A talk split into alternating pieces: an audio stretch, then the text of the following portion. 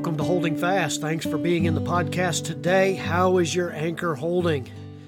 Are you a Christian whose grip is firmly on the Word of God, who's not just in, uh, in name a Christian, but is genuinely a disciple of Christ? Are you a disciple today? Are you moving forward in your obedience and your surrender to the Lord Jesus Christ? That's what we've been talking about in the past few podcasts. We've been looking at the Bible's definition or use and definition of the word Christian. You'll remember that it occurs only three times in the New Testament, and each one of the times that it occurs, there is a particular aspect of what it means to be a Christian that really defines what a disciple is all about. I began this series by asking the question Are you just a Christian, or are you a disciple? A Christian. You remember uh, a lot of people go by that name. It's a broad umbrella. There are people that are cultural Christians, and that's what I'm referring to. Uh, they were born in America. They may have attended church to some degree. Uh, they may have even gone to Sunday school, but as time went by, they still identify as a Christian, but they're not a disciple. They're not following along in the Lord.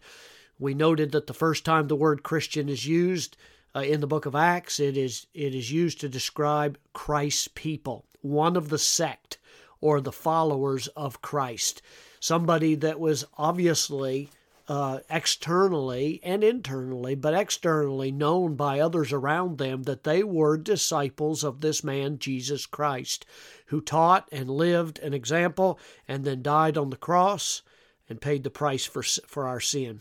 So if you're a Christian, then you identify with him in the most intimate way possible as one of his followers. Secondly, we noted in the last podcast that uh, there is an there is a, a a sense in which if you are called a Christian, you will be actively promoting the salvation of other people. Uh, the time that that's used when the Apostle Paul is witnessing to King Agrippa, and when King Agrippa said those notorious words, Almost thou persuadest me to be a Christian. And that's exactly what Paul was doing, wasn't it? He was trying to testify to him of a truth that he knew was in the Scripture. In fact, Paul said to Agrippa, King Agrippa, I know that you know the prophecies of the Messiah, and you know that the only person that's ever uh, fleshed those out was the Lord Jesus Christ. And uh, King Agrippa clearly must have been under uh, I, there are some scholars that say he was being uh, sarcastic when he said, Well, you're going to almost make me a Christian. But I don't believe that that was the case. I think that he knew the sobriety of the situation and that he said to Paul, Almost you're persuading me to be a Christian. Your arguments are true. Now, we don't know if he did or not. Uh, probably not, but we don't know that for sure. No man knows the salvation condition of another person. But that was one of the things that was true about somebody who is a professed Christian is that we're laboring to evangelize a lost and dying world that's all around us. Well, there is a third use of the word Christian in the Bible. We come to that one as we end uh, this particular series, and that's found in 1 Peter chapter 4 and verse 16. Uh, the Apostle Peter is writing to scattered believers. And he uses the word suffering some 16 times in his letter, in this first letter of Peter.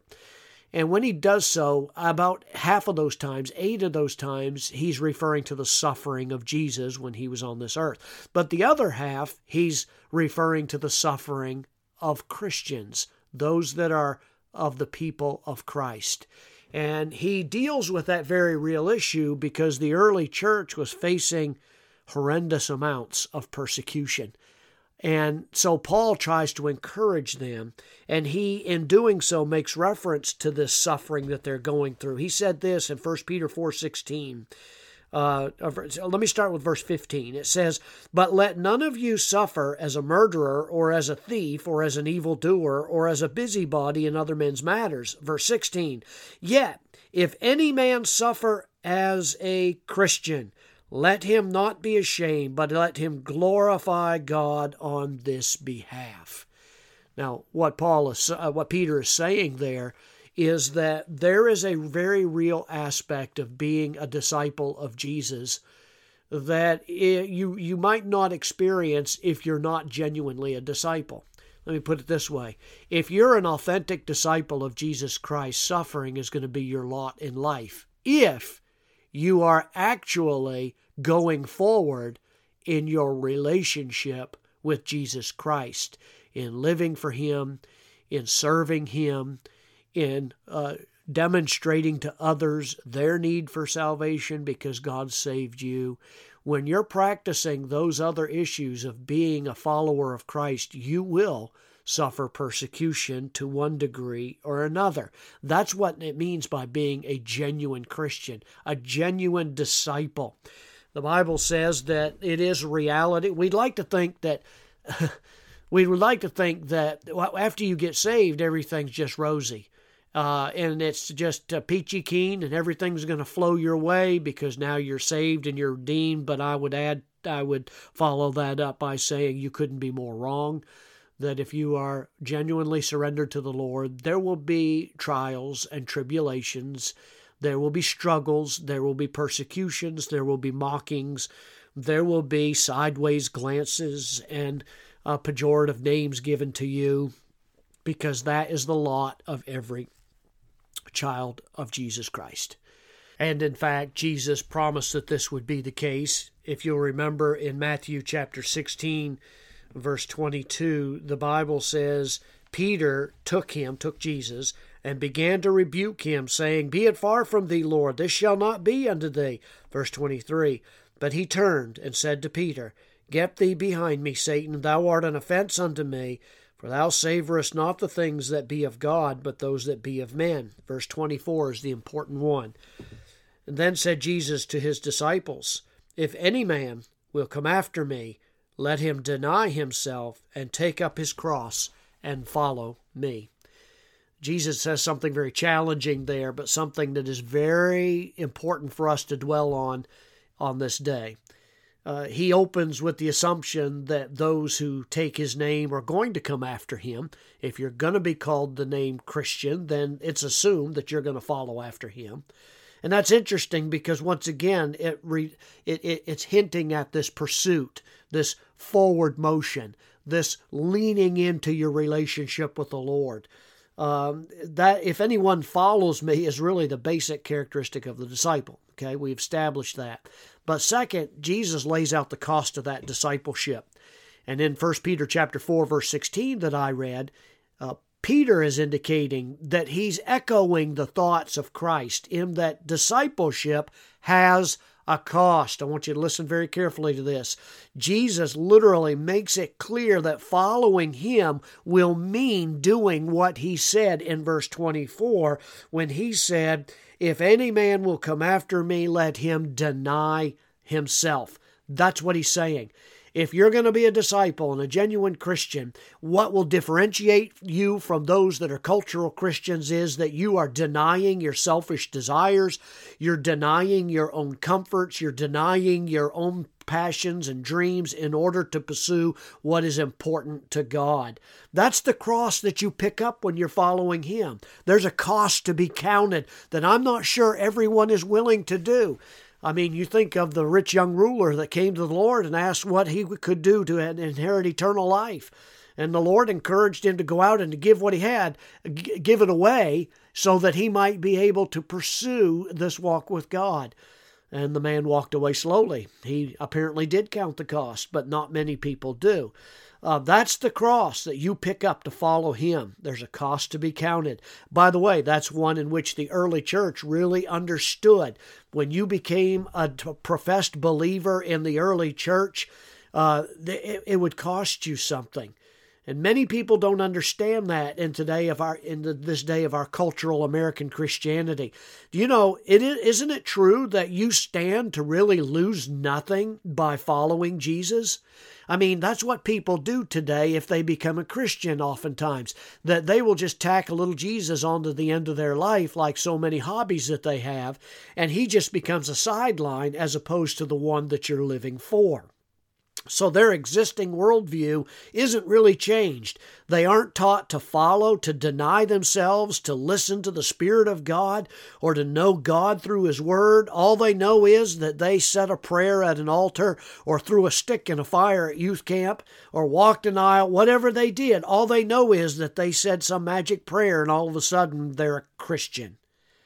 Jesus says something very different. Whoever will save his life, preserve his life, will lose it, Jesus said.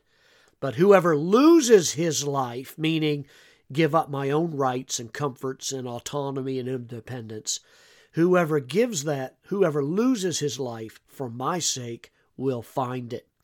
This is the abundant life that John promised, Jesus promised, excuse me, in John 10:10. 10, 10 that he came that we might have life and that we might have it more abundantly.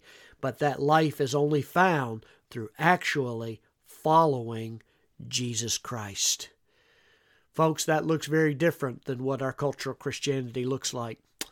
Uh, it doesn't cost us anything today to really declare ourselves a Christian but never follow through. If I had a church of everybody that followed through on their Christianity, on their professed faith or on their prayer, uh, and yet never became a genuine disciple. If I had all those people back, we could fill up building after building. But the fact is, not everybody lasts. Why? Because they have a faulty view of what it means to be a disciple.